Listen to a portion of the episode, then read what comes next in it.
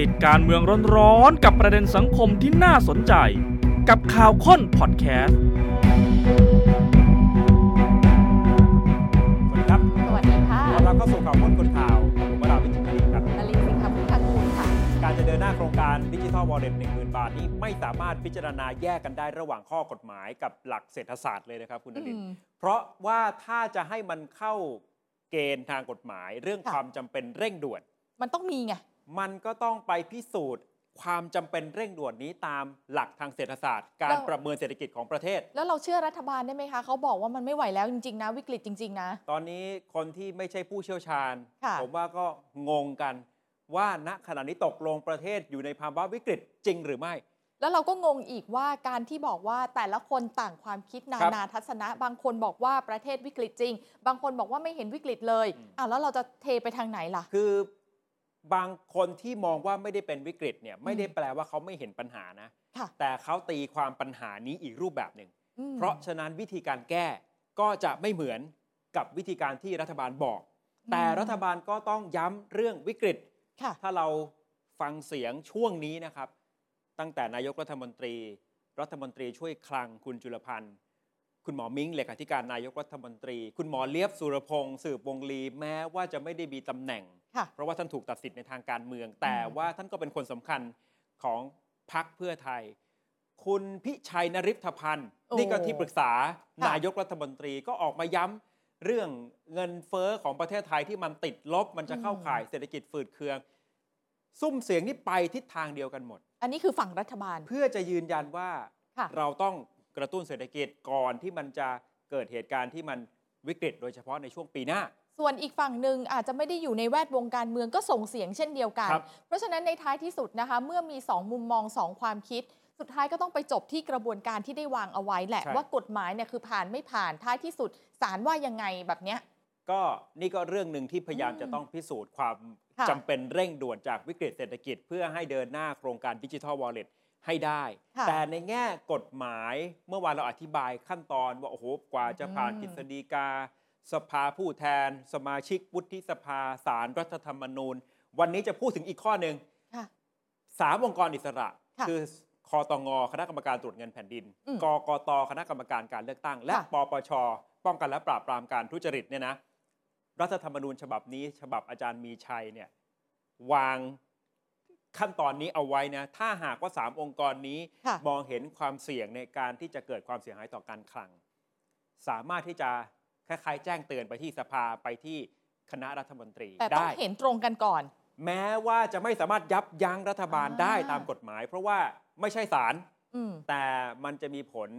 อย่างสูงทีเดียวทั้งอืมในเชิงสังคมว่าอะค่ะมีองค์กรอิสระออกมาเตือนแล้วถ้าหากว่ารัฐบาลไม่ฟังหรือไม่อืมปฏิบัติตามจะเป็นยังไง หรือเวลาสสสมมุติจะต้องโหวตค่ะจะต้องย้อนกลับมาดูไหมว่ามีสามอ๋อองค์กรเข้าเตือน คือถ้าเขาเตือนมาแล้วสสจังจะโหวตให้อยู่ไหม เวลาสารรัฐธรรมนูญวินิจฉัยสมมุตินะเออก็ต้องหยิบยกเอาคค่ะวามเห็นของหน่วยงานเหล่านี้อืมเข้ามาประกอบการพิจารณาแน่นอน นี่คือชั้นหลักสำคัญที่จะคอยปกป้องผลประโยชน์ของประเทศไม่จะให้มันผิดเพี้ยนไป เป็นอีกหนึ่งอุปสรรคอ่าสำหรับโครงการค่ะดิจิทัลดิจิทัลวอลเล็ตหรือเปล่าอืมนะครับท่ามกลางความพยายามที่คนในรัฐบาลจะฉายภาพให้เราเห็นว่ามันวิกฤต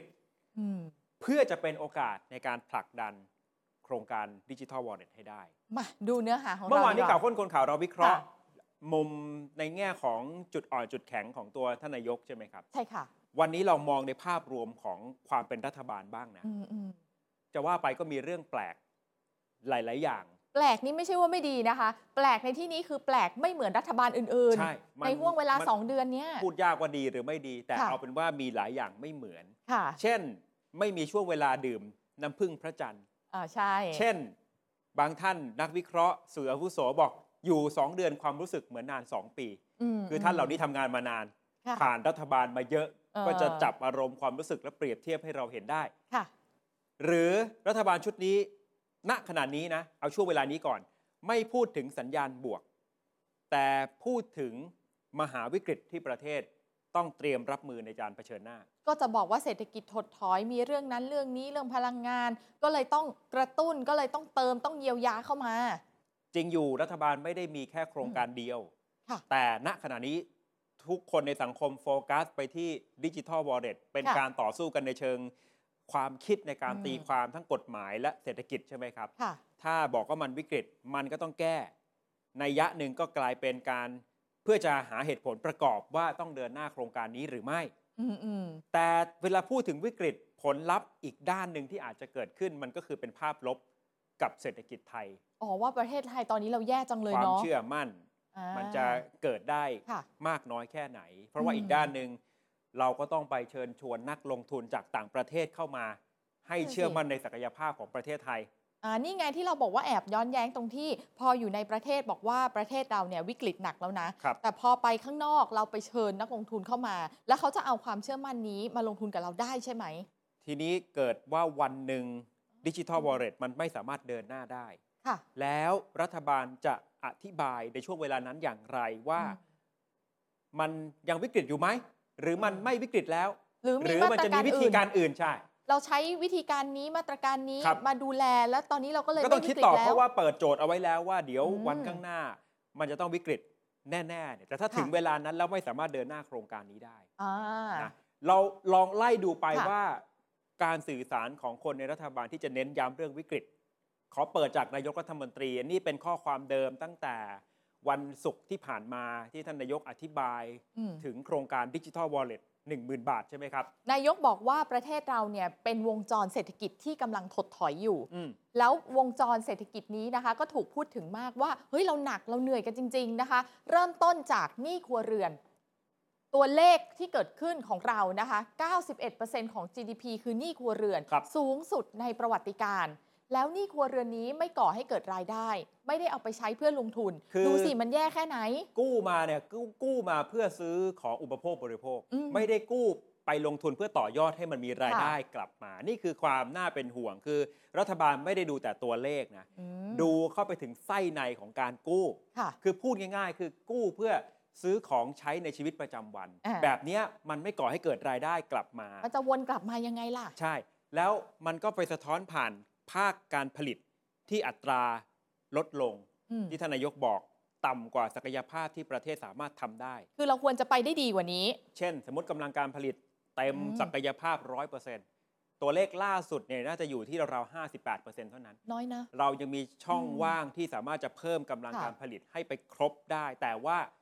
คนมีรายได้น้อย คนตกงานมากก็เพราะว่าเศรษฐกิจมันถดถอยแบบนี้ มันก็จะวนอยู่ในตรงนี้ครับท่านนายกวันนั้นนะคะที่แถลงนะคะ บอกว่าวงจรถดถอยทางเศรษฐกิจมีแต่จะแย่ลงเรื่อยๆ ถ้าไม่ได้รับการกระตุ้นแก้ไข เห็นไหมเราจะปล่อยมันผ่านไปเหรอ ผนวกกับปัจจัยภายนอกสงคราม รัสเซียยูเครน สงครามฮามาสอิสราเอลทำให้เศรษฐกิจทั่วโลกอยู่ในภาวะเปราะบางอืมนี่ท่านนายกสื่อสารอืมเริ่มต้นเอาไว้ตั้งแต่วันค่ะศุกร์ที่ผ่านมา หลังจากนั้น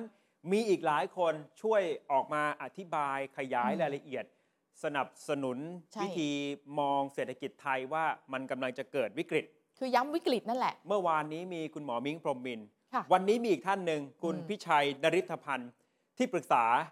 นายกรัฐมนตรีค่ะคุณพิชัยนี่ก็อดีตรัฐมนตรีในยุคของคุณยิ่งลักษณ์เหมือนกันอืมนะครับคุณพิชัยออกมาไล่เรียงหลายข้อเลยเอาเรื่องแรกก่อน บอกว่าเงินเฟ้อไทยเนี่ยติดลบว้าย คนไทยขาดกำลังซื้อเข้าสู่ภาวะเงินฝืด การกระตุ้นเศรษฐกิจเนี่ยมีความจำเป็นอืมจะได้มีกำลังซื้อมากขึ้นหมุนเวียน คุณพิชัยขยายความตัวเลขนะ เอาเฉพาะเงินเฟ้อเดือนตุลาคมที่ผ่านมา ติดค่ะลบไปถึง 0.31%แล้วก็ถ้าไล่ย้อนหลังกลับไปกันยาอืมอืมสิงหากรกฎาคุณพิชัยก็บอกเงินเฟ้อก็ติดลบมาตลอด แล้วถือว่า เป็นการติดลบแบบนี้ครั้งแรกในรอบ 25 เดือน แนวโน้มก็ยังติดลบต่อเนื่อง ประมาณ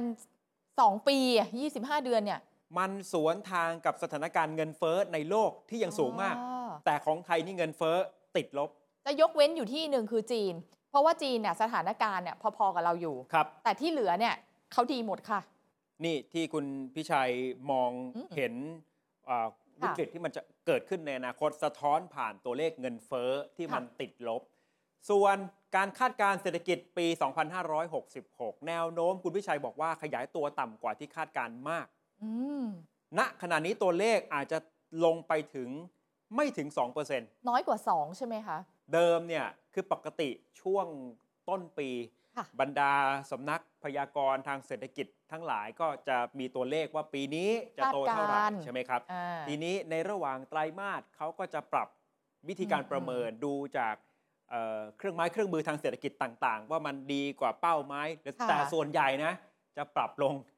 ต่ำกว่าเป้าตอนต้นปีทุกที สักพักหนึ่งก็จะต่ำลงต่ำลง ทีนี้ตัวเลขที่พูดกันก่อนหน้านี้ เอาตัวเลขล่าสุดเลย อาจจะอืมพูดกันราวๆสักไม่ถึง 3% คือช่วงต้นปีอาจจะมี 3.5 แต่พอไม่ถึง 2 กับ 3.5 นี่นี่มันไกลห่างมากกันเยอะมากนะคะ หายไปไกลมากอืม3.5 นี่อาจจะเป็นตัวเลขก่อนหน้านี้ อย่างล่าสุดใช่อาจจะเป็น 2.7 2.8 แล้วแต่สำนักเนี่ยอืมแต่ถ้าลงมาถึง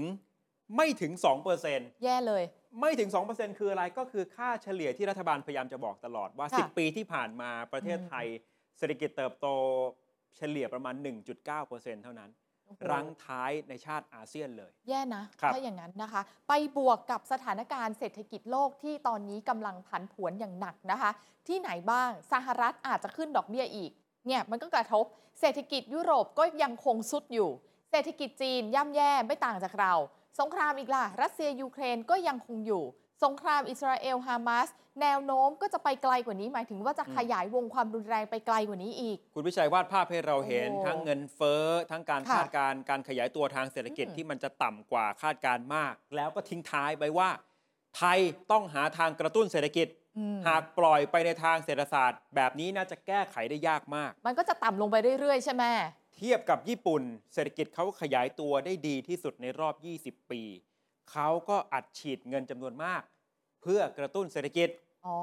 คือขนาดว่าเขาขยายตัวได้ดี เขายังกระตุ้นเขาเลยังยใช้วิธีอัดฉีดอืม กระตุ้นเศรษฐกิจ เพราะฉะนั้นค่ะ ไทยก็ต้องเร่งกระตุ้น ถ้าปล่อยไปเดี๋ยวจะยิ่งหนักขึ้น นี่อีกหนึ่งเสียงที่ออกมาตอกย้ำในมุมของรัฐบาลว่ามันจะเกิดวิกฤต รวมถึงสสพักเพื่อไทยคุณนัทพงศ์ สุปริยสินค่ะ คือคุณนัทพงศ์เนี่ยเป็นประธานกรรมธิการการเงินการคลัง สถาบันการเงินและตลาดเงินของสภาผู้แทนราษฎรอืมซึ่งวันนี้คุณนัทพงศ์เรียกท่านรัฐมนตรีช่วยคลังคุณจุลพันธ์อมรวิวัฒน์เข้าไปชี้แจงถึงโครงการนี้ด้วย อ๋อ ก็มาคุยกันในฐานะที่เป็นกรรมาธิการใช่ไหมคะ คุณนัทพงศ์แม้ว่าหมวกใบหนึ่งจะสวมหมวกประธานกรรมธิการอ่าแต่อีกหมวกใบหนึ่งยังเป็นสสพักเพื่อไทยก็เพราะฉะนั้นดูข้อมูลเสียงก่อน ต้องสอดประสานรับไปกับอ่ารัฐบาลแน่นอนอยู่แล้ว ค่ะ ในมุมของคุณนัทพงศ์บอกว่า ตอนนี้ GDP ของประเทศลดต่ำลงไปมากไม่มีการเติบโต มาบวกกับสถานการณ์ของเรานะคะ ที่เข้าสู่สังคมผู้สูงอายุเต็มรูปแบบ ครัคุบ ณผู้ชมนึกภาพนะ ว่าถ้าจำนวนคนเป็นผู้สูงอายุไปละส่วนใหญ่ ๆ เลยนะคะ แล้วคนที่ทำงานหาเงินเข้าประเทศเนี่ยกลายเป็นจำนวนที่น้อยกว่า จำนวนผู้สูงอายุ วัยแรงงานน้อยกว่า แล้วเราจะอยู่กันยังไง มันเป็นปัญหากับภาวะเศรษฐกิจใช่ไหมอืมหนักแล้วนะ พูดถึงงบประมาณขาดดุลตอนนี้ทุกปีก็ปีละปี6ถึง7แสนล้านค่ะ คือเขาจะมีวิธีคิดว่าเราสามารถขาดดุลได้ไม่เกิน 20%ของงบประมาณรายจ่ายประจำปีอืมณขณะนี้เนี่ยเพดานมันอยู่ประมาณ7 0 0แสนล้าน เราขาดดุลคือเราไปกู้มาเติมให้มันใช่ครบเนี่ยนะครับ6แสนกว่าล้านแล้วค่ะ เพราะฉะนั้นถ้าเป็นแบบนี้ต่อไปนะจะมัเต็มทะละลุเพดานเออแน่ๆ ไม่รู้จะหาทางออกยังไงอืมคุณนัทพงศ์เลยบอกว่าอีก2-3ปีจะมีปัญหาแน่นอนอืมแล้วก็สรุปว่ามองเห็นว่าเห็นปากเหวอยู่ข้างหน้า ปากเหวอยู่ข้างหน้า เราจะรอให้ตกเหวก่อนหรือไม่ถึงค่อยแก้ไขอ๋อดังนั้นส่วนตัวมองว่าเป็นวิกฤตทางเศรษฐกิจ วิกฤตหนักเลยค่ะ แล้วก็เป็นเรื่องเร่งด่วนด้วยจำเป็นที่จะต้องแก้ไขปัญหาเศรษฐกิจ ณตอนนี้เนี่ยแหละ และทำให้เติบโตทันเพื่อแข่งขันกับประเทศเพื่อนบ้าน ประเทศอื่น ๆด้วยอืมนี่อย่างน้อยๆสามเสียงแล้ว อารมณ์ว่าไม่ไหวแล้วที่ตอนเราเนี้ยที่เรายกมาให้ดูเนี่ยนะครับค่ะอย่างที่บอกว่าเอ่อถ้าจะพูดอืมมือเศรษฐกิจของรัฐบาลก็ยังมีอีกหลายคน เช่นค่ะคุณหมอมิ้งเลขาธิการนายกอย่างที่ใช่บอกคุณเผ่าภูมิโรจนสกุลแบบนี้อ่าเลขานุการรัฐมนตรีว่าการกระทรวงการคลังค่ะก็เน้นย้ำแล้วสารที่ออกมานะ เหมือนกันแทบจะ ทุกประเด็น โดยเฉพาะเรื่องอัตราการกำลังการผลิตของประเทศค่ะที่มันยังไปไม่ถึงร้อยเปอร์เซ็นต์อืมอืมตัวเลขจะอยู่แค่สัก 60 แต่ล่าสุดลดมาเหลือ 58 เนี่ย ก็จะเน้นเรื่องนี้ นี่ต้องกระตุ้นอ่า GDP อันนี้พูดบ่อยเฉสุดลี่ยไม่ถึงใช่ค่ะ1.9 ในรอบ 10 ปีที่ผ่านมาก็ต้องกระตุ้นค่ะคุณพิชัยก็เปิดประเด็นเรื่องเงินเฟ้อติดลบมอีกหนึ่งคนเนี่ยนะครับ นี่คือวิกฤตในมุมมองของรัฐบาล ก็เพื่อจะเสริมไปกับมุมมองที่จะสนับสนุนเงินดิจิ t a ลวอลเล็ตเข้าใจได้ เพราะว่าถ้าเขาพูดทำนองเดียวกัน แน่นอนก็คือความต้องการที่จะผลักดันโครงการนี้อืมด้วยเหตุผลต่างๆ แต่ละคนก็ผู้เชี่ยวชาญทั้งนั้นนะคะ ก็ว่ากันไป แต่ว่าจะมีอยู่วิกฤตหนึ่งที่รัฐบาลเนี่ยไม่ค่อยพูดถึง แล้วเราก็มองว่ามันก็เป็นวิกฤตจริง ๆ ด้วยเหมือนกันครับคนวงนอกก็มองเห็นอืมเพียงแต่ว่าจะด้วยเงื่อนไขเรื่องบุคลากรคนในรัฐบาล อืมอาจจะไม่ได้มีใครจับงานนี้โดยเฉพาะ คล้ายๆกับว่าไม่มีคนที่ถนัดในงานนี้โดยตรง วิกฤตนี้ที่กำลังจะพูดถึงอืมก็คือวิกฤตงานด้านความมั่นคง ค่ะ ซึ่งคำว่าความมั่นคงมันก็แตกแยกย่อยเป็นหลากหลายเยอะ สถานการณ์ที่ต้องเตรียมรับมืออมแต่อาจจะ ไม่ได้พูดถึงณวันนี้ คือที่จะต้องกระตุกเตือนเนี่ยเพราะว่าเรื่องเหล่านี้นะคะ ดูเหมือนหายไปจากหน้าสื่อรัฐบาลไม่ค่อยได้พูดถึงในห่วงเวลา ครับ สักอาทิตย์หนึ่งที่ผ่านมาก็เริ่มหายไปแล้วนะ ข่าวค้นคนข่าวเราก็พยายามจะอธิบายในมุมของค่ะผู้เชี่ยวชาญด้านความมั่นคงอืมเสมอ ว่าเขามองเห็นวิกฤตอะไรที่ใช่ กำลังจะเกิดขึ้นบ้าง อย่างสงครามเอาแบบสนามรบเลยเนี่ยนะ รัสเซียยูเครนก็ยังคงยืดเยื้ออยู่ฮามาส อิสราเอลที่เพิ่งเกิดขึ้น และกำลังจับตามอง จะขยายเป็นฮาเอ่อเป็นอิสราเอลฮิสบุลเลาะห์ใช่และประเทศอื่นในโลกอาหรับ ในภูมิภาคอืมตะวันออกกลางหรือไม่ ค่ะ ไหนจะความตึงเครียดในช่องแคบไต้หวันและทะเลจีนใต้ ณตอนนี้มันก็คงยังอยู่ที่เดิมนะ ความขัดแย้งพวกนี้มีแต่จะจับตาว่ามันจะขยายวงไปมากกว่านี้ด้วยเป็นหรือเปล่า สามสมรภูมิ ใช่ค่ะ ที่มีความเสี่ยงจะกระทบถึงประเทศไทยแน่นอน นี้ข้างนอกล้อมข้างเรา นอกปัจจัยภายนอก อันนี้ข้างในปัจข้างจัยจากเรภายใน ค่ะ ไฟใต้ใกล้ครบวาระ 20 ปี 20 ปีนี้ไม่น้อยมเลยกนะราคมอืม เอ่อแต่ว่าอย่างน้อยๆก็รอลุ้นข่าวดีที่ข่าวค้นคนข่าวบอกไปค่ะ ว่า นายกเศรษฐามีโปรแกรมที่จะพบกับนายกอันวาใช่ไหมครับอ่านายกของมาเลใช่ค่ะ จพยายามแก้ การเคลื่อนไหวของกลุ่มผู้ก่อความไม่สงบ ถ้าช่วยกันแบบนี้นะจำกัดเสรีในมีการโอกาสเดินทางการเคลื่อนไหวใช่ในการกบดานหลบหนี แต่ก็เดี๋ยวก็รอดูว่ามันจะได้ผลมากน้อยอืมแค่ไหน แต่เนี่ยในมุมคนทำงานด้านความค่ะมั่นคงไฟใต้ แม้ว่าจะ 20 ปีแล้ว ก็ยังเป็นวิกฤตภายในอยู่ ใช่ค่ะ แรงกดดันจากการประกาศพรกฉุกเฉินแบบถาวรอืมเพราะว่าก่อนหน้านี้อาจจะมีความหวังกันว่ามันจะยกเลิกได้อะใช่ไหมครับ หลังจากที่มีรัฐบาลใหม่ขึ้นมา แต่ก็ยังมีการต่ออยู่ ตัดสินใจเดินหน้าต่ออพรกฉุกเฉินค่ะแรงกดดันการตรวจสอบพุ่งตรงไปที่กอรมนรวมถึงหน่วยงานความมั่นคงอื่นใช่ๆก็ถูกตั้งคำถามมากขึ้นทุกขณะถึกระงแสความจำเป็นของหน่วยงานเหล่านี้ เรียกร้องให้ยกเลิกอ่าพอไม่ยกเลิกจะปรับภารกิจปรับยังไงก็ยังไม่ได้เห็นเนื้อในเลย แรงกดดันพุ่งไปที่กองทัพค่ะ งบจัดซื้ออาวุธปัญหาเรือดำน้ำครับ พูดถึงมาเป็นพักๆแล้วก็เงียบไปเป็นพักๆเช่นเดียวกัน แต่ว่าคนก็ให้ความสนใจสนใจนะโดยเฉพาะเรื่องเครื่องยนต์เรือดำน้ำเนี่ยมันเอ่อค่ะไม่ได้มองเป็นแค่เรื่องในทางเทคนิคแล้วอ่าเหมือนกับสังคมตื่นตัวที่จะร่วมตรวจสอบเรื่องนี้ค่ะมากพอสมควรทีเดียว นี่คือสถานการณ์ความมั่นคงภายใน แต่พอมาดูวิธีการหรือว่าโครงสร้างการทำงานของรัฐบาลเกี่ยวกับการรับมืองานด้านความมั่นคง ณขณะนี้แม้ว่าช่วงสักสัปดาห์สองสัปดาห์ที่แล้วกระแสข่าวมาแรงค่ะเตรียมจะตั้งเลขาธิการสมชท่านใหม่ สุดท้ายณขณะนี้ก็ยังไม่ตั้ง เราก็ยังไม่มีเลยค่ะสมช หรือถ้าตั้งก็อาจจะมีคำถามอ๋อว่าเป็นตำแหน่งเอาไว้ค่ะปลอบใจใครที่ผิดหวังมาจากเออหน่วยงานอื่นหรือเปล่า ใช่เนาะแล้วความเชี่ยวชาญการทำงานครับลักษณะงานความมั่นคง จะอยู่ตรงไหน อันนี้ต้องรอดูตัวตนอีกทีหนึ่งแล้วกัน ถัดมาไม่มีรองนายกที่จับงานด้านความมั่นคงอืมโดยเฉพาะไม่มีอำนาไม่มีผู้ที่มีอำนาจเต็มในการคุมยุทธศาสตร์ด้านความมั่นคง ใช่ แล้วก็ไม่ได้วางตัวบุคคลที่เหมาะสมเข้าไปทำงานเรื่องการปฏิรูปกองทัพ เราจะไม่พูดคำว่าปฏิรูปกองทัพแล้ว เพราะตอนนี้คือการทำงานด้วยกันละ ครับเอ่อสิ่งเหล่านี้อาจจะอืมในมุมของรัฐบาลอาจจะไม่ได้มองว่ามันเป็น วิกฤต ถ้าอืมเราสังเกตจากการสื่อสารของรัฐบาลค่ะใช่ไหมเช่นว่าไม่เป็นไรเรื่องสมชเดี๋ยวเออรอได้นะ รองนายกฝ่ายความมั่นคงก็ไม่จำเป็นไหมหรือหยังไงลายๆ งานก็ท่านนายกจับเองใช่หรือกระจายไปตามอืมรองนายกคนอื่นๆ แต่ไม่ค่ะมีคนที่จะรวมศูนย์งานด้านความมั่นคง เรียกว่าแม่งานอะใช่ครับยังไม่เห็น รวมถึงสถานการณ์ที่ก็ยังผูกโยงกับค่ะเรื่องสงครามอิสราเอลกับฮามาสก็คือ ชีวิตของแรงงานไทย อันนี้สำคัญมากนะคะ สังเกตไหมคะว่าเงียบหายไปจากหน้าสื่อสักพักหนึ่งละครับกลับกลายเป็นว่าตั้งแต่เรื่องดิจิ t a ลวอลเล็ตโผล่เข้ามาเนี่ยเราก็ลืมพูดถึงเรื่องนี้กันหรือเปล่า ความพยายามจะช่วยเหลือตัวประกันก็คือก็เชื่อว่ารัฐบาลพยายามทำอยู่ถึงที่สุดนะแต่แต่แต่ว่าว่าเราก็อยากรู้ความคืบหน้าไงเออมันก็อาจจะมีเสียงวิจารณ์ไงอ่าว่าจะทำได้ดีกว่านี้ไหมเร็วกว่านี้หรือเปล่าอืมเพราะทุกวันนี้ บางทีอาจจะลืมลืมๆไปแล้วเนี่ยก็ยังมีรายงานคนไทยเสียชีวิตค่อยๆ เพิ่มขึ้นเพิ่มขึ้นนะครับ แล้วเราก็เลยอยากรู้ว่าการที่มีข่าวคนไทยเสียชีวิตเพิ่มขึ้นแบบเนี้ยแปลว่าที่ผ่านมาเราเดินมาถูกทางหรือยังเนี่ยในมุมคนทำงานด้านความมั่นคงค่ะเขาก็มองว่านี่ก็คือวิกฤตเหมือนกันใช่เพราะฉะนั้นคำว่าวิกฤตเนี่ยโอ้โหมันตีความได้เหรอหลากหลายแล้ว แต่จะมองจริง ๆ ว่ามันถือค่ะว่าเป็นวิกฤตจริงหรือไม่ แต่ว่ามองอีกมุมหนึ่งในมุมรัฐบาลเขาก็มีสิ่งที่ เอ่อเป็นวิกฤตแล้วแก้ไขอย่างน้อยๆพยายามจะทำให้เห็นภาพได้แล้วค่ะเอาแหละอาจจะมีบางเรื่องถูกวิจารณ์จะทำได้ไหม แต่ก็มีเรื่องที่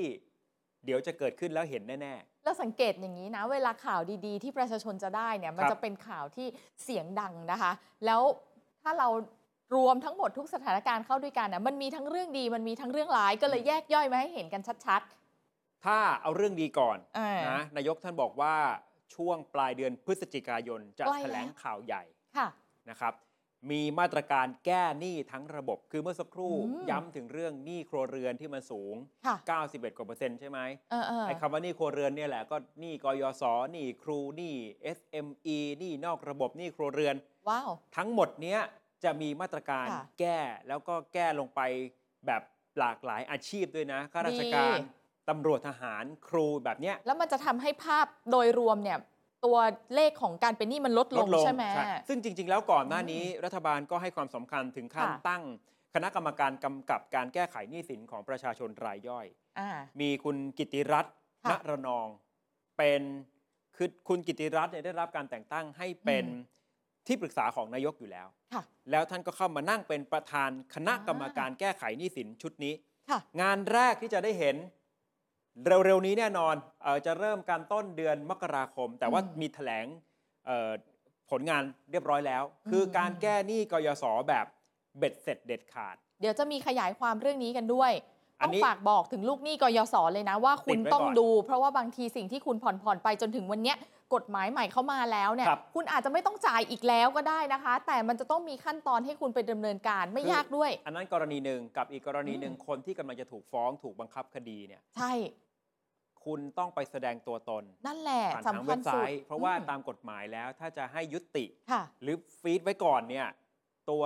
ลูกหนี้ต้องเป็นคนเข้าไปแจ้งด้วย แต่ทีนี้บางคนพอเป็นหนี้ปุ๊บอาจจะกลัวไม่อยากอืมเข้าไปติดต่อกลัวจะถูกทวงอะไรแบบเนี้ย โอ้ไม่หรอก อันนี้คือสิทธิประโยชน์ค่ะ ของคนที่เป็นหนี้กยศนะครับ เดี๋ยวเรื่องนี้ขยายความกันที่ก็ชัดเจนก็เป็นผลค่ะงานที่รัฐบาลพูดได้เต็มปากใช่ว่าเริ่มดำเนินการ ส่วนอีกเรื่องหนึ่งที่อาจจะมองเป็นข่าวดีได้ คือการทำประชามติ แก้ไขรัฐธรรมนูญไทำลายออกมาแล้วใช่ไหมคะ รอบแรก วันนี้คุณภูมิธรรมแถลงแล้วค่ะน่าจะอยู่ในช่วงไตรมาสแรกของปี 67 ไตรมาสแรกคือ 3 เดือนนะ มกรากุมภามีนาอะถ้าเอาเป็นว่าถ้ายังอยู่ในเดือนมีนาคมก็ยังเป็นไปก็ตามเป๊ะที่ประกาศเอาไว้อ๋อว่าประชามติรอบแรกเนี่ยต้นปีหน้ารู้ค่ะเรื่องกันแน่ๆแล้วคุณภูมิธรรมก็ยืนยันว่าการยกร่างรัฐธรรมนูญฉบับใหม่ถ้ามันเกิดขึ้นจริงอืมคือที่ต้องพูดว่าถ้ามันเกิดขึ้นจริง เพราะ ต้องรอประชามติผ่านก่อนก็ต้องถูไหมรอผลจากพวกเราเราๆเนี่ยแหละไปแล้วลงถ้าประมัชานมติ เกิดขึ้นจริงก็จะยกร่างโดยสสรอืมแต่เงื่อนไขคือสสรอาจจะไม่ได้มาจากการเลือกตั้งโดยตรงแบบ 100%เลือกบางส่วน เลือกโดยตรงเนี่ยบางส่วน ตั้งขึ้นมาอีกบางส่วน บางส่วนอาจจะเป็นลักษณะของการเลือกโดยอ้อมอ่าเลือกกันเองในกลุ่มอาชีพค่ะตัวแทนกลุ่มเข้าใจได้อาชีพ กลุ่มเปราะบาง ผสมเข้ามาด้วยอืมสมมุติว่าสสรมีหนึ่งร้อยคน แต่จริง ๆ คงไม่ 100 คนหรอก คงจะมีมากกว่านั้นเนี่ยนะครับ อาจจะเข้ามาจากการเลือกตรง 60-70%อยู่ที่การแบ่งสัดส่เลืวอกนอ้อมอีก 40%อันนี้ค่ะเดี๋ยวรอดูรายละเอียดรอนะดูแต่อย่างน้อยๆเนี่ยคุณภูมิธรรมยอมรับว่าคงจะอืมไม่ได้มาจากการเลือกโดยตรง 100%เพราะถ้ามา 100%นะอืมเราก็เคยวิเคราะห์กันไว้ใช่ไหมว่าคะแนนเสียงของการเลือกสสรอาจจะทำให้เห็นทิศทางอะไรบางอย่าง ถ้าเราย้อนไปดูผลการเลือกตั้งอืม14 พฤษภาคมเนี่ยการค่ะสนามเลือกตั้ง 100%เนี่ยอาจจะไปเข้าทางพรรคก้าวไกลได้หรือเปล่า แล้วภาพของการเลือกตั้งร้อยเปอร์เซ็นถ้าเป็นสสรนะ มันจะภาพเหมือนกับการเลือกตั้งใหญ่ครั้งหนึ่งเลยอะครับ แต่ว่าอีกอืมด้านหนึ่งคือด้านหนึ่งค่ะมีข่าวดี อีกด้านหนึ่งก็อย่างที่บอกข่าวร้ายก็คือเนี่ยเผชิญกับวิกฤตเศรษฐกิจ ใช่ เจอแน่ๆ ปีหน้า เพราะฉะนั้นต้องเร่งกระตุ้นอืมแล้วก็อาจจะ อิกนอกับเสียงวิจารณ์ เช่น งานด้านความมั่นคงแบบนี้อืมนะก็จะเป็นเป็นสองภาพใช่ค่ะที่เกิดขึ้นในรัฐบาลชุดนี้ เรื่องไหนที่พยายามจะทำให้เป็นผลงานก็พยายามจะผลักดัน แต่ว่าเรื่องไหนที่อาจจะมีอีกบางฝ่ายเขาบอกเขาเป็นวิกฤตเนี่ยอืมก็อยู่ที่ว่าจะให้ความสำคัญมากน้อยขนาดไหนใช่ค่ะ แต่ว่าอย่าว่ากันนะคะ เพราะว่าเราเนี่ยพยายามเอาทุกภาพที่มันเกิดขึ้นครับมากางให้เห็นแบบเข้าใจง่ายๆเฉย ส่วนวิธีการแก้ค่ะวิกฤตที่รัฐบาลพยายามจะผลักดันก็คือดิจิทัลวอลเล็ตใช่ไหมครับๆถูกต้องค่ะ มันก็ยังมีอุปสรรคขวากหนามเยอะ อันนี้ถือว่าใหญ่สุดไหมที่เรากำลังจะขยายกันเนี่ย เดี๋ยววันนี้จะเปิดอีกหนึ่งอ่าประเด็นด้วยนะ ว่ามันไม่ได้มีแค่ขั้นตอนค่ะของสสสวสารรัฐธรรมนูญเท่านั้นมีหลายขยักนะคะ ที่จะทำให้โครงการดิจิ t a ลวอลเล็ตเนี่ยต้องเจอกับอุปสรรคอืมก็เลยไล่เรียงมาได้ 4 ข้อใหญ่ ๆ ด้วยกันหนึ่งกฤษฎีกาขวาง อืม แล้วถ้ารัฐบาลเชื่อก็ไปต่อไม่ได้ ก็คือจบตั้งแต่ขั้นตอนนั้นเลย แต่ถ้ากฤษฎีกาโอเคอ่าหรือกฤษฎีกาขวางแต่รัฐบาลไม่เชื่อ ก็แปลว่าไปต่อ ก็ไปต่อในสภาค่ะ สมมุติว่าไปถูกตีตกในกระบวนการของสภา จบ หรือถ้าผ่านสภาอืมทั้งสสและสวมาได้ค่ะไปถูกตีตกโดยสารรัฐธรรมนูญ ก็ตกเช่นเดียวกัน แต่อาจจะมีคำอธิบายว่ารัฐบาลได้พยายาม เอ่อเดินมาถึงอืมสุดทางแล้ว แต่ทีนี้มันอาจจะตกโดยอืมกฤษฎีกาตกโดยอ๋อสภาหรือตกโดยสารรัฐธรรมนูญ ไม่ว่าจะขั้นตอนไหนรัฐบาลก็ไม่ใช่เหมือนกับว่าต้องรับความรับผิดชอบนั้นเต็มๆแบบล้านเปอร์เซ็นต์ไหมแต่ในมุมมองของนักรัฐศาสตร์อ่าอย่างอาจารย์ยุทธพรอิสระชัย อาจารย์มองว่ารัฐบาลไม่สามารถหลีกหนีความรับผิดชอบได้อ่าเห็นไหมไม่ว่าจะถูกค่ะตีตกในกระบวนการใดก็ตาม หรืออาจจะดึงเวลาไปเรื่อยๆ มีข้อถกเถียงแบบเนี้ย จนสุดท้ายแล้วมันถึงจุดที่อะไม่มีความจำเป็นจะต้องทำโครงการแล้ว ก็อาจจะบอกว่าสถานก็หยุดไปการณ์ดึงดึงไปก่อนนะ ดึงดึงดึงดึงแล้วก็อะสถานการณ์ณตอนนี้เศรษฐกิจของเราเนี่ยมันไม่ได้วิกฤตแล้วตัวเลขของเราดีขึ้น งั้นเราไม่ทำแล้วเนอะเอ่อข้อ 3 เนี่ย เคยเกิดขึ้นกับรัฐบาลคุณยิ่งรักษณ์พรบค่ะสองล้านล้านสารอืมตีตก ข้อ 4 เคยเกิดขึ้นกับรัฐบาลคุณอภิสิทธิ์ เรื่คือองเข้าสภาไปแล้ว ค่ะ อยู่ในระหว่างการตั้งกรรมาธิการร่วมกับสมาชิกวุฒิสภา เพราะว่าเออ สวโอ้โหแก้เยอะเลยอ๋อพอเราแก้ต้องเยอะกก็ลับต้องมามาทำงานด้วยกัน ตั้งกรรมาธิการร่วม อืมในระหว่างตั้งกรรมาธิการร่วม เนื้อหามันผิดเพี้ยนไปเยอะมาก จากอืม ความตั้งใจของรัฐบาล ประกอบกันพอดี สถานการณ์วิกฤตมันเริ่มคลี่คลาย อ๋อ รัฐบาลก็เลยอะหยุดเลย ก็คือก็หยุดได้ไม่ได้ใช่ไหมไปต่อก็จบแค่อืม ตอนที่ตั้งกรรมาธิการร่วม แต่ภาพก็ไม่ได้มีใครดูแย่เลย ใช่ ก็ซอฟซอฟๆกันเป็นเวที่ซอฟที่สุด แยกกันไป แยกย้ายกันไป ทีสนี้ลายตัวเออแล้วมาของดิจิ t a ลค่ะวอลเล็ตเนี่ยมันจะไปจบตรงจุดไหนได้บ้างอ่าเมื่อวานเราไล่เรียงไทม์ไลน์แห่งโลกความเป็นจริงแล้วว่าอืมโหมันเป็นไปได้ยากจริง ๆ ที่จะไปค่ะแจกหรือว่าได้ใช้กันเดือนพฤษภาคมอืมนะครับ อย่างแรกกฤษฎีกานะเอ่อกฎหมายไม่ได้มีกำหนดขั้นตอนเอาไว้ ใช่ มีกูรูการเมืองบางท่านบอกบางเรื่องหายไป 10 ปีก็มี แต่รัฐบาลไม่รอก็ได้ ก็ยังย้ำคำเดิมว่าไม่รอก็ได้ ใช่ ต่อเลยกระบวนการต่อไปเลยก็ได้ แต่ว่าระหว่างทางก็อาจจะมีองค์กรอิสระมาตรวจสอบปปชไหมสำนักงานตรวจเงินแผ่นดินไหมซึ่งรัฐบาลก็ไม่รอก็ได้ เช่นครับเดียวกัน ก็ไม่ต้องรออืมนะอะถ้าสมมุติว่าโอเคกฤษฎีกา หรือปปชกำลังตรวจสอบอยู่ ส่งเข้าสภาเลย ได้เลย เสียงของสส ก็มั่นใจได้อย่างน้อยๆ314 ถึง 320 เฉพาะสสนะ ผ่าน มั่นใจได้เลย ผ่านเสร็จปุ๊บไปสมาชิกวุฒิสภา อืมถ้าวุฒิสภาไม่เห็นชอบในวาระที่1หรือไม่เห็นชอบในวาระที่3ก็ยังไม่จบนะครับ จะมีกระบวนการอื่นสามารถจะส่งกลับมาที่สภาผู้แทนราษฎรๆ ค่ะ นะเพียงแต่ว่าตรงนี้แก้ไขข้อมูลเล็กน้อยจากเมื่อวานนี้ คือที่เราบอกว่า สภาผู้แทนราษฎรเนี่ยค่ะก่อนที่จะหยิบเอาร่างกฎหมายที่วุฒิสภาเขายับยั้ง คือไม่เห็นชอบ กลับมายืนยัน กลับมายืนยัน คือยังไงอำนาจยังอยู่ที่สภาผู้แทนราษฎรอยู่ค่ะ ถ้าเป็นกฎหมายทั่วไป 180 วันคือ 6 เดือนอืมถึงจะหยิบมาพิจารณาได้ ต้องรอนานหน่อย แต่กฎหมายฉบับนี้เป็นกฎหมายที่เกี่ยวด้วยการเงินค่ะรัฐธรรมนูญเขียนเอาไว้ชัดว่ารอ 10 วัน แป๊บเดียวเองนะ แป๊บเดียว อาทิตย์กว่าเองเพราะฉะนั้นก็ย่นระยะเวลามาได้ค่ะ10 วัน คุณคำนวณสิทธิสมานอ่าสมาชิกวุฒินี่สนะคะภาช่วยยืนยันเรื่องนี้นะครับเพราะมันเป็นกฎหมายที่ว่าด้วยการเงิน ใช้เสียงเกินกึ่งหนึ่งหลังจากที่รอ 10 วันของสภา ร่างนี้ก็ผ่านได้ใช่อันนี้คือกรณีที่อืมสวไม่เห็นชอบนะค่ะส่วนกรณีสว รับมาแต่แก้ ขอแก้หน่อย ขอแก้ก็ต้องตั้งกรรมธิการร่วม แล้วก็ไปพิจารณาร่วมกับทางสสอ่าตรงนี้ก็ใช้เวลาค่ะไม่ได้มีกำหนดเอาไว้นะครับ ในระหว่างรอทูลเกล้าสมาชิก 1 ใน 10 ไม่ว่าจะสสหรือสวก็สามารถยื่นต่อประธาน ส่งต่อให้สารรัฐธรรมนูญตีความร่างพรบตัวนี้ได้เหมือนกันก่อนจะประกาศใช้ ซึ่งก็ไม่มีกำหนดเวลาเช่นเดียวกัในขั้นของศาลรัฐธรรมนูญค่ะไม่ได้บอกอ่าเอาไว้ว่าต้องเสร็จภายในกี่วัน อันนี้คือไทม์ไลน์ปกติค่ะ เปิดข้อมูลไปแล้ว ยังมีอีกหนึ่งอุปสรรค ชี้เป้าเอาไว้ให้ก่อน จะนี่กลายใหญ่เป็นเลยเอ่อมาตราที่เอาไว้ค่าโครงการดิจิทัลวอลเล็ตโดยเฉพาะเลยหรือไม่ ก็ต้องดูในรายละเอียดกฎหมายที่ระบุครับตามคำนี้เลยนะคะทำไมมันช่างสอดคล้องกันเหลือเกิน เปิดรัฐธรรมนูญมาตรา 245ค่ะอยู่ในหมวดที่ 12 เรื่ององค์กรอิสระค่ะแล้วอยู่ในส่วนที่ 5 ที่เกี่ยวข้องกับอำนาจหน้าที่ของคณะกรรมการตรวจเงินแผ่นดิน ต่อไปนี้คือคำที่ระบุเอาไว้ในมาตรา 245 เดี๋ยวอ่านนะคะ เพื่อประโยชน์ในการระงับหรือยับยั้งความเสียหายที่อาจเกิดขึ้นแก่การเงินการคลังของรัฐ ให้ผู้ว่าการตรวจเงินแผ่นดิน เสนอผลการตรวจสอบการกระทำที่ไม่เป็นไปตามกฎหมาย ว่าด้วยวินัยการเงินการคลังของรัฐ และอาจก่อให้เกิดความเสียหายแก่การเงินการคลังของรัฐอย่างร้ายแรง ต่อคณะกรรมการตรวจเงินแผ่นดินเพื่อพิจารณา อืม เอาหลักคุณวราวิทย์เราต้องไฮไลท์ตรงไหนบ้าง เออเป็นอำนาจหน้าที่ของผู้ว่าการตรวจเงินแผ่นดิน ค่ะ ถ้าดูว่ามันมีอะไรที่อาจจะต้องยับยั้งอ่า ความเสียหายที่เกี่ยวข้องกับการเงินการคลังของรัฐโอ้โห นะแต่เท่านั้นยังไม่จบ อืม สมมุติว่าผู้ว่าการตรวจเงินแผ่นดิน เห็นว่ามันดูไม่ดีแล้วอ่า ส่งเข้าไปที่คณะกรรมการตรวจเงินแผ่นดิน ผู้ว่าสตงส่งเข้าไปที่คอตงอ่าคอตงนี่คือในระดับของคณะกรรมการค่ะสตงผู้ว่าสำนักงานการตรวจเงินแผ่นดินคือในระดับสำนักงานอืมนะมันจะแบ่งเป็นโครงสร้างแบบนี้นะครับ ส่งเป็นส่งไปที่คอตงถ้าคอตงเห็นด้วยกับฝ่ายของผู้ว่าคือฝ่ายสำนักงาน ว่าท่าไม่ดีละคอตง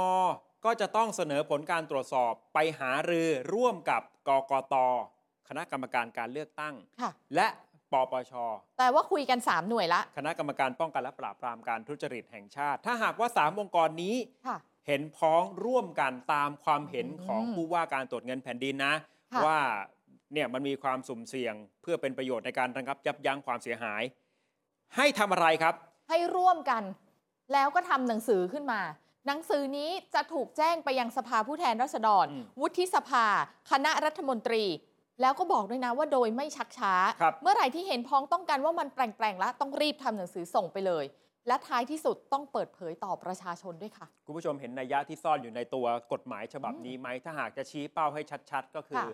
1. เป็นมาตรการระงับยับยั้งความเสียหายที่อาจ เกิดขึ้นแก่การเงินการคลังของรัฐ ยังไม่ต้องเกิดแต่คำว่ามองอาจเห็นคือมองเห็นว่าอาจจะความเกิดเสี่ยงค่ะนะสองผู้ว่าการตรวจเงินแผ่นดินเสนอผลการกระทำที่ไม่เป็นตามกฎหมายว่าด้วยการเงินการคลังของรัฐ และไอ้เรื่องพรบกู้เงิน5 0 0แสนล้านมันไปเข้ากฎหมายพรบวินัยการเงินการคลังของรัฐ เพราะว่าเขาจะออกผ่านทงมานี้ตราไง53 ที่เราพูดกันทุกวันเนี่ยอ๋อมันคือใช้ช่องนี้ในการไปกู้เงินอืม เพราะฉะนั้นเป็นกฎหมายโดยตรงที่รัฐธรรมนูญเขียนให้ผู้ว่าการตรวจเงินแผ่นดินเข้าไปตรวจสอบอืมถ้าพบว่าเข้าข่ายคุยสามองค์กรอิสระค่ะกตงกกตปปช เห็นตรงกันปุ๊บ ส่งไปที่สภาคณะรัฐมนตรี และเปิดให้ประชาชนรับทราบผลการตรวจสอบของ 3 องค์กรนี้ ซึ่งเราจะได้เห็นด้วยถ้าถึงถ้าสมมตินะคะ สมการสมมุตินี้มาถึงจุดนี้จริง ๆนะคะ เกิดคำถามขึ้นมาเลยอะว่าถ้าเกิดขึ้นจริง แล้วเนี่ยสภารู้คอรมอรู้ประชาชนรู้สมมุตินะคะ ว่าเขามองเห็นว่าอาจจะเกิดความเสียหายขึ้นมาเนี่ยพรรคการเมืองไหนจะกล้ายกมือสนับสนุนอืมร่างพรบนี้เออโดยโดยมาตราอืม245 เขาไม่ได้ให้อำนาจ 3 องค์กรอิสระนี้ไปยับยั้งรัฐบาลโดยตรงนะ แค่ให้บอกผลการตรวจสอบเฉยๆ ว่าและมองให้เห็นเปิดนะเผยต่อประชาชน เหมือนเป็นกระบวนการตรวจสอบคู่ขนานอ่แต่ว่าไม่ได้ให้อำนาจติดดาบค่ะมาถึงขั้นว่าจะให้คุณให้โทษกับรัฐบาลได้ แต่ประชาชนจะรู้แต่นะถ้ามาถึงเวลาอย่างที่บอกเออว่าจะต้องวัดกันว่าจะต้องโหวตไม่ว่าจะค่ะสสอาสสอาจจะมองได้ว่า ยังไงก็ต้องไปกันเสียงข้างมากกับพรรคร่วมรัฐบาลถูกไหมครับ แต่สวล่ะออ ถ้าเห็นผลการตรวจสอบของสามองค์กรนี้ อืมอืมอะถ้าสมมุติสวผ่านในชั้นศาลรัฐธรรมนูญล่ะ นั่นน่ะสิคะ เพราะว่ามันก็มีโอกาสที่เออ อาจจะมีความเห็นของสามองค์กรนี้ไปประกอบในการพิจารณา ถ้ามันไปไกลถึงขั้นใช่ นั้นจริงอืมอืมๆนะทั้งหมดนี่คือเออความเสี่ยงที่รัฐบาลพยายามจะหาวิธีการมาแก้วิกฤตใน มุมของรัฐบาล เพื่อจะเปิดโอกาสให้โครงการดิจิทัลวอลเล็ตมันเดินหน้า แต่โครงการมันก็จะมาติดข้อกฎหมาย อย่างที่ว่าเนี่ยที่หลายคนก็ออกมา เตือนกันว่าจุดหมายปลายทางของมันจะเป็นยังไงต้องค่อยๆติดตามครับ